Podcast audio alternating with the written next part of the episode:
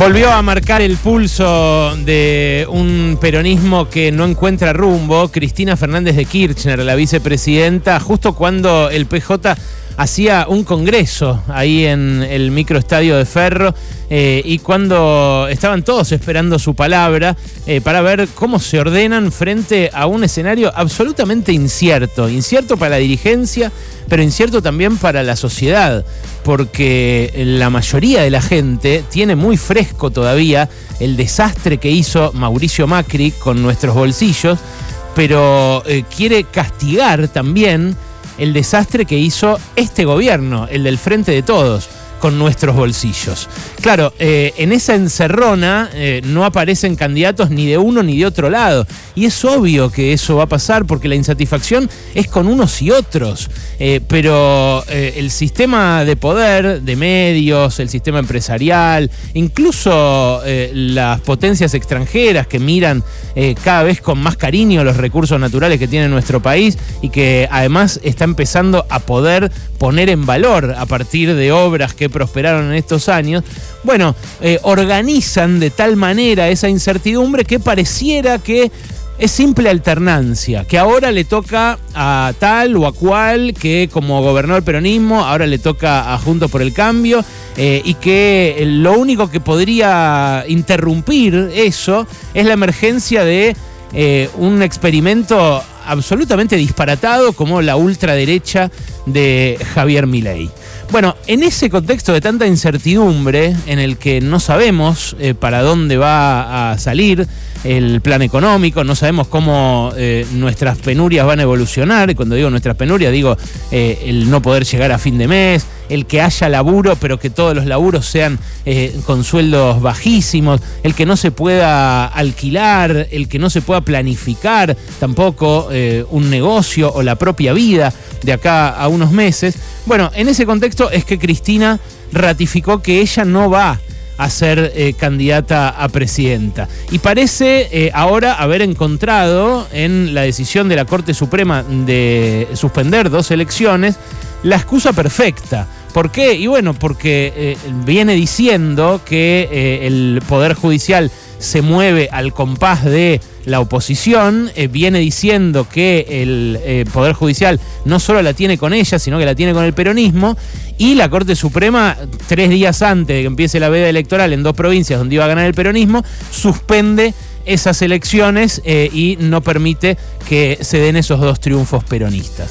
Ahora, más que en esa decisión, en la decisión de si Cristina va a ser candidata o no, y en por qué toma esa decisión, me quiero detener en otra cuestión, que es la cuestión de fondo. Y permítaseme el juego de palabras, es la cuestión de fondo que tiene que ver con el fondo, con el fondo monetario. Cristina se refiere al fondo a principios de esa carta que publicó ayer en un parrafito. Dice así el parrafito. La historia que siguió al endeudamiento con el Fondo Monetario eh, en el gobierno de Macri es la misma de siempre con el fondo en nuestro país. Interviene, toma el timón de la economía argentina, impone su programa económico y se dispara otra vez el proceso inflacionario sin control en la Argentina. La casualidad, dice la vicepresidenta, no es una categoría política y por eso, escucha esto, no es casual que ninguno de los dos presidentes que aceptaron el programa del FMI conserve aptitud electoral. Los dos presidentes que aceptaron el programa del FMI son, primero Mauricio Macri, que es el que lo llamó, el que le pidió los 54 mil palos, de los cuales le terminaron desembolsando 45, y el otro, Alberto Fernández, Alberto Fernández firmó un nuevo programa con el Fondo Monetario llamado Acuerdo de Facilidades Extendidas que vino a eh, suplir o a refinanciar el acuerdo stand-by que había firmado Macri.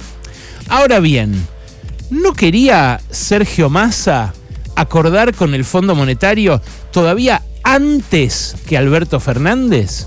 ¿No presionaba desde la presidencia de la Cámara de Diputados Sergio Massa en el contacto permanente que tenía con el Tesoro norteamericano y con la Casa Blanca para que Guzmán apurara el trámite? Un trámite que dilató eh, muchísimo tiempo, en parte porque el kirchnerismo le decía no cierres, no cierres, no cierres.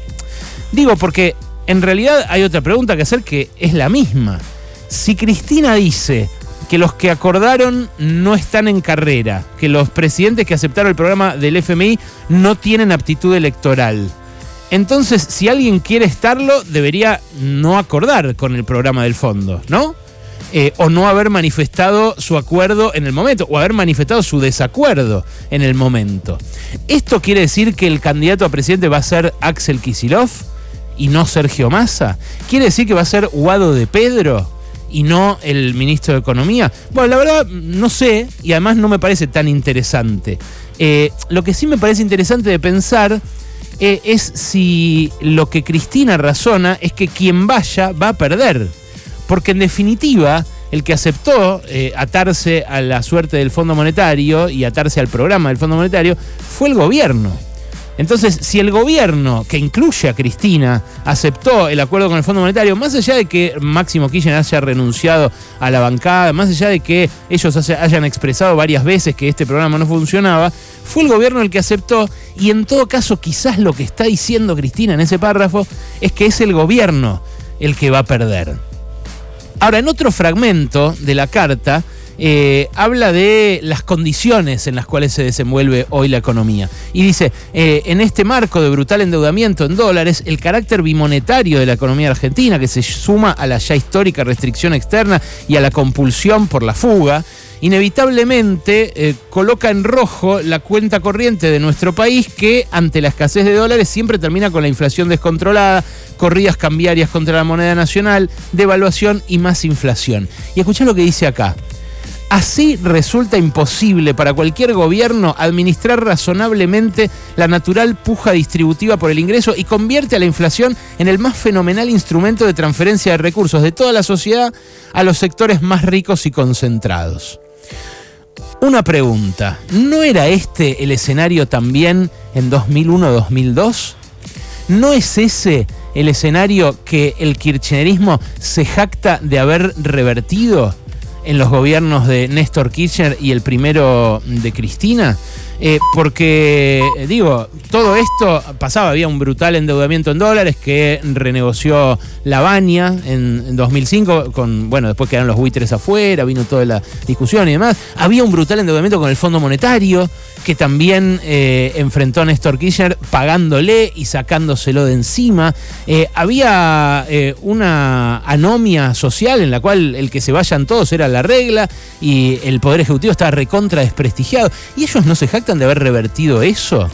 Digo, ¿por qué no se anima ahora Cristina a proponer una gesta como la de aquel momento? Eh, si es por un tema económico, eh, me parece que no está justificado, porque eh, en ese momento empezaba a atisbarse un ciclo de commodities caras. Se venía el super ciclo de la soja. Como crecía China, entonces la soja empezaba a, a volar. Ahora, ¿no se viene ahora otro momento también eh, favorable para la economía argentina a nivel mundial, de la mano del gas, eh, del petróleo y después del litio.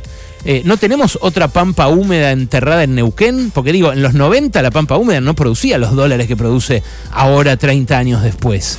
y Vaca Muerta, de acá a 10, 15 años, va a producir, según las obras que ya hay ahora hechas, ¿no? Según futurismos, va a producir más o menos como una pampa húmeda. Entonces, si esta semana eh, terminaron el gasoducto, empieza a, actuar también el oleoducto que exporta por Chile, eh, el mundo eh, necesita el gas y el petróleo que ya no le quiere comprar a Rusia por lo que se armó en la guerra, ¿no puede venir un superciclo en el cual ese contexto 2001 que describe Cristina se pueda revertir? Bueno, la verdad es que la sensación que deja el texto eh, es que la derrota es mucho más grande que la derrota del peronismo. Eh, es eh, la derrota de toda una forma de ver el desarrollo de un país, incluyendo a gente que otros pretenden excluir.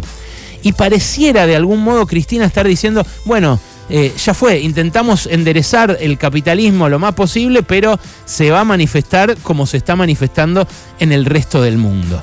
Quizás eh, no hubo imaginación política en esta nueva oleada, eh, como dice Álvaro García Linera, para pensarse fuera de un capitalismo decadente que Cristina considera que es la única forma de organizar una sociedad. Porque, bueno, como escribió Mark Fisher, ¿no? No se sabe si la frase es de Sisek o de Jameson, pero eh, es más difícil imaginar el fin del mundo que el fin del capitalismo. Y para eh, Cristina está claro que el fin del capitalismo es inimaginable. Lo dijo el otro día en el Teatro Argentino de La Plata. Entonces es posible que su desánimo pase por ahí porque ya no hay forma de hacer lo que eh, a principios del siglo XXI el kirchnerismo se jacta de haber hecho. Y por eso también hoy hay mucha gente desanimada, que simplemente lo que tenían era esperanza en que fuera ella, en que sea Cristina. Quizás muchos de ustedes del otro lado también lo estén. Eh, me parece que eh, más que pensarlo como una fatalidad, lo que sirve es prepararse para lo que se viene pensar, eh, pensar eh, qué, hizo mal eh, este movimiento o qué hizo mal el progresismo o qué hicieron mal las fuerzas que se oponen a que la riqueza se acumule en muy poquitas manos, qué hizo mal incluso la propia Cristina, aunque muchos la vean como una semidiosa o como la última esperanza. ¿Tenía derecho ella a decir que no? ¿Tiene derecho a decir que no? ¿Que se retira? ¿Que no se puede? Eh, que, no es posible esta vez hacerlo de vuelta? Eh, se lo preguntamos a Álvaro García Linera el otro día. Eh, y Álvaro García Linera, no solamente ex vicepresidente de Bolivia, sino un teórico que yo respeto muchísimo, nos dijo esto. A no ser que quieras inmolarla, porque también tú tienes un pedazo de responsabilidad. ¿Qué hicimos los que seguimos, los que estamos abajo, para brindarle un espacio de posibilidades, un menú de posibilidades de acción, de política económica, de política impositiva, que permita que ella diga, puedo caminar por acá. Linera dice que sí, que puede decir que no, que se tiene que hacer responsable eh, toda esa gente que está abajo y que tanto le tiró de la pollera diciéndole, dale, dale, dale, dale, por no haber construido esa eh, sucesión. Ahora, eh, quiero cerrar este comentario con algo que escribieron mis compañeros de la revista Crisis, que dirige Marito Santucho, con un, con un editorial que realmente eh, parece muy pesimista. Cuando yo lo leí, le mandé una carita con una lágrima, porque se titula El otoño democrático. Algo así como lo contrario a la primavera democrática que se vivía ahí en los 80, que ayer revivimos de la mano de Katia Aleman. Dice así, hay una sabiduría específica en esa conciencia de Cristina de no poder. Un paso atrás que no es huida, aunque no sepa cómo y cuándo podrá dar los dos pasos adelante que, suelen seguir, agrego yo esto, eh, al paso atrás. Algo al menos parece haber quedado claro. La fórmula del delegado no resuelve nada, más bien complica todo. Y sigue Crisis, sigue Marito. Cristina reconoce la trampa que se cierne sobre los comicios de este año. Esa encerrona no solamente afecta al presente del movimiento nacional y popular, sino que también amenaza su legado. Un peronismo de rodillas ante el Fondo Monetario podría perder las elecciones contra un ultraliberalismo que propala su ideología con orgullo, casi con descaro.